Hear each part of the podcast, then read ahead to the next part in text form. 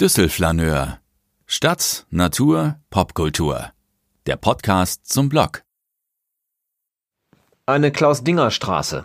Das wäre neu für Düsseldorf. Mein bester Freund P. regt sich mal wieder auf.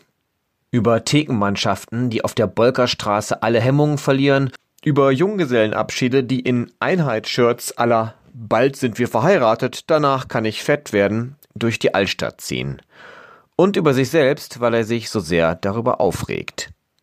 Nicht mal mehr auf der Ratinger Straße kannst du solchen Gruppen am Wochenende entkommen, sagt er, als wir uns auf die Treppe vor dem Salon des Amateurs am Grabbeplatz setzen.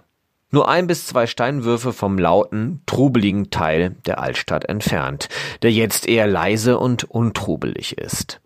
Es ist 17.32 Uhr, die Sonne scheint nicht und es ist auch kein Wochenende. Ich ahne, dass meinem besten Freund P. das Touristenbashing nur als Einstieg dient. Wenn ein selbsternannter Lobbyist für Düsseldorfer Popkultur wie er den in der Kunsthalle untergebrachten Salon als Treffpunkt vorschlägt, kann das eigentlich kein Zufall sein. Leicht geheimnisvolle Ansage, er wolle ein Thema mit mir besprechen, über das unbedingt einer schreiben müsse weil Düsseldorf das verdient habe, und natürlich meint er damit nicht meinen zukünftigen Text, sondern seine gegenwärtigen Ideen. Du brauchst ja gar nicht auszugehen, um das Elend zu erleben, nimmt er den Faden wieder auf. Das geht auch von der Couch aus, via Instagram oder Facebook. Und dann lästert er über Feierwütige, die auf dem nächtlichen Rückweg zu ihren Hotels sturzbesoffen in den Köhlgraben pinkeln oder kotzen und am nächsten Tag an gleicher Stelle ein fröhlich verkatertes Gruppenselfie machen und es mit Düssel hashtaggen. Auch die Touristenlogik dahinter kann mein bester Freund P erklären. Wasser im Zentrum von Düsseldorf, aber nicht der Rhein, das muss dann wohl die Düssel sein. Ich weise Ihnen darauf hin, dass der die Königsallee teilende Köhlgraben mit Düsselwasser gespeist werde. Insofern sei der Düssel-Hashtag so daneben nun auch wieder nicht. Als ob die Besowskis das wüssten, sagt P., grinst sein ironisches P-Grinsen. Er brostet mir zu, ich deute, natürlich nicht im Ernst, entschuldigend auf meinen Kaffeebecher. Feierabendbier versus Nachmittagslatte. Noch fehlt meinem besten Freund offenbar der Anstoß zur eigentlichen Spieleröffnung. Also provoziere ich ihn. Willst du etwa, dass ich einen Text darüber schreibe, wie Prolltouristen sich daneben benehmen?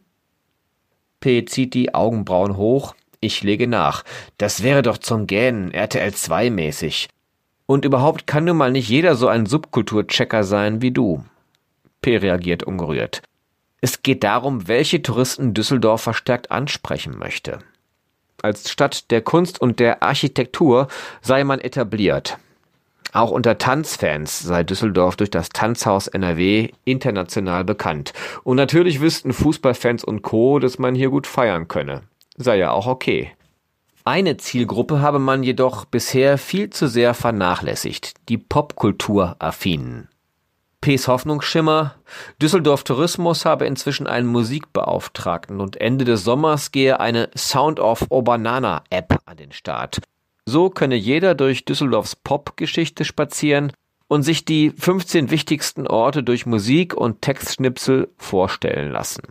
Vom Ratinger Hof über den ehemaligen Club Cream Cheese in Klammern Neubruckstraße 12 und Kraftwerks Klingklangstudio in Klammern Mintropstraße 16 bis hin zum wichtigsten aktuellen Club der Stadt. Also diesem hier. Er dreht sich zum Salon des Amateurs um und macht eine Geste, als sei die Fläche vor dem Eingang eine freizugebende Manege. Okay, ein Düsseldorf Popmuseum wäre natürlich noch besser gewesen, sagt P. Aber auch teurer. Insofern sei die App ein guter Anfang, um das musikalische Erbe auch offiziell angemessen in Szene zu setzen. Was mein bester Freund P damit meint, keine andere deutsche Stadt hat die Popkultur in den 1970er und 1980er Jahren mehr geprägt. Von der Punk- und New Wave-Szene, aus der unter anderem die Toten Hosen hervorgingen, bis hin zur elektronischen Szene zwischen Kraftwerk und Krautrock, auf die sich bis heute Musiker in aller Welt berufen. Etwa OMD, Brian Eno, Iggy Pop, Heaven 17, Depeche Mode und Radiohead. Düsseldorf, das Memphis der elektronischen Musik. Alleinstellungsmerkmal, bekräftigt P. Über Kraftwerk sei ja durchaus häufig geredet worden in den vergangenen Jahren. Daher ist Krautrock Made in Düsseldorf Ps heutiges Thema. Auf seinem Smartphone zeigt er mir einen YouTube-Clip. Zu sehen ist der 1997er Besuch von David Bowie bei Wetten Das. Bowie nimmt neben Till Schweiger und Nina Hoss auf der Couch Platz und dann erzählt er im Gespräch mit Thomas Gottschalk, wie sehr ihn in seiner Berlin-Zeit in den 70er Jahren Bands aus Düsseldorf beeinflusst hätten. Neben Kraftwerk auch Harmonia und Neu. Bowie fragt ins Publikum, ob jemand Neu kenne, und nur einer meldet sich. Einer, sagt P. empört, nur einer. Die Wetten das Sendung ist damals zwar in Münster aufgezeichnet worden, aber in Düsseldorf wären es sicher auch nicht mehr als fünf gewesen. Und eben deswegen brauchen wir hier eine Klaus-Dinger-Straße. Damit in Düsseldorf so viele wie möglich wissen, wer Klaus Dinger ist. Und in Münster zumindest mehr als einer. Klaus Dinger? Ich blicke ihn fragend an. Ist das nicht, P führt meinen Satz zu Ende, der 2008 verstorbene Gründer der von David Bowie erwähnten Band Neu?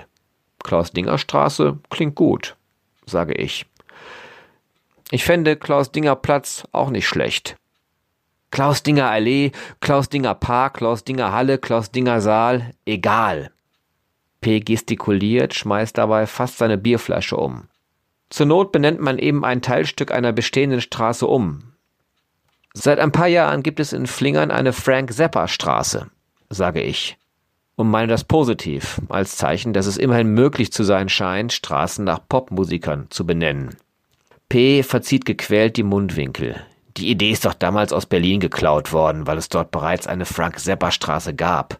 Nach dem Motto auch mal arm und sexy sein und nicht immer nur reich und schick. Mein bester Freund hat jetzt wieder seinen anfänglichen Aufregungspegel erreicht. Okay, Zappa war wohl Anfang der 70er öfter mal in Cream Cheese zu Gast, dessen Name von einem seiner Songs inspiriert ist. Er winkt ab. Aber das Paulianes-Stadion in Flingern ist ja auch nicht nach einem Spieler von Real Madrid benannt. Und dann erzählt mein bester Freund P 15 Minuten lang alles Mögliche über Klaus Dinger. Unmöglich, das hier komplett wiederzugeben. Nur so viel, Geboren 1946, Schüler des Görres-Gymnasiums, Architekturstudent in Krefeld, als Schlagzeuger 1970 eines der Anfangsmitglieder von Kraftwerk, dann einer der Gründer von Neu, später Gründer und Sänger der Nachfolgeband La Düsseldorf. Mehr als eine Million Albumverkäufe weltweit, besonders populär in Großbritannien und den USA, trotzdem zeitlebens ein Underground-Star. 2008 starb Dinger ein Herzversagen, drei Tage vor seinem 62. Geburtstag. Der britische Independent würdigte ihn daraufhin als Pioneer of Motoric Beat, in Anspielung auf Dingers hypnotische und stilprägende Schlagzeugspieltechnik. Sein deutscher Wikipedia-Eintrag umfasst drei PDF-Seiten, der englische zehn. Du weißt schon, der Prophet im eigenen Land. Mit diesem Satz beendet mein in der Werbebranche arbeitender Freund P. seinen Dinger-Vortrag, hat sein Alt inzwischen fast aufgetrunken, schaut auf die Uhr. Gleich halb sieben. Er müsse zurück in die Agentur, wichtiger Kunde, dringender Auftrag, Spätschicht. Sein Feierabendbier war also nur ein Arbeitspausenbier. Welcher Kunde? frage ich. Düsseldorf Tourismus jedenfalls nicht, sagt P. augenzwinkernd. Ich solle lieber mal Richtung Neubrückstraße schauen und mir vorstellen, wie Klaus Dinger, dessen Bruder Thomas sowie Hans Lampe, das dritte Mitglied von La Düsseldorf, vor rund 40 Jahren hier von der Kunsthalle aus Richtung Goldenes Einhorn spazierten. In weißen Overalls, ihrem Markenzeichen. Und wenn ich mehr darüber wissen möchte, solle ich das Surkamp-Buch Electricity, elektronische Musik aus Düsseldorf, lesen. Dieses sei quasi Pflichtlektüre für jeden Popkulturbegeisterten und 2014 vollkommen zu Recht auch in überregionalen Medien wie Taz, Deutschlandfunk und Spiegel Online ein Thema gewesen. Inzwischen gebe es die Oral History auch auf Englisch. Kein Wunder, die britische Szene liebe das Thema eben. Vor kurzem ist sogar ein Locals Guide to Düsseldorf im Guardian erschienen, geschrieben von Electricity-Autor Rüdiger Esch. Und eben dieser Ash habe mit Klaus Dinger in den 80ern noch gemeinsam Musik gemacht. Einstieg in den Guardian-Artikel, ein Zitat von, na, von wem wohl? Klaus Dinger. Mein bester Freund P. kommt auf den Punkt. Du schreibst also was dazu? Kann gut sein, sage ich. dann vergiss nicht zu erwähnen, dass es nicht um einen Nostalgietrip geht, sondern um den Ruf der Stadt, darum, dass aus einer bewusst gepflegten Musiktradition heraus Neues entstehen kann und soll. Eine Klaus-Dinger-Straße wäre dafür ein symbolischer Wegweiser. Mal ganz abgesehen davon, dass das Straßenschild auf Instagram früher oder später zum meistfotografierten der Stadt würde. Als er aufsteht, nennt P. als Beleg noch schnell zwei in den vergangenen Jahren aus der Salon des Amateurszene hervorgegangene Bands, die sich auf Düsseldorfs Krautrock-Tradition berufen. Die wilde Jagd und Stabil Elite. Außerdem sei ihm in letzter Zeit Rob Keane positiv aufgefallen. Ein in Düsseldorf lebender Australier, der sich für sein elektronisches Musikprojekt What sicher nicht zufällig das Ausrufezeichen von Dingers Band Neu ausgeliehen habe. P.s Abschlussplädoyer, bevor er sich auf sein Rennrad schwingt.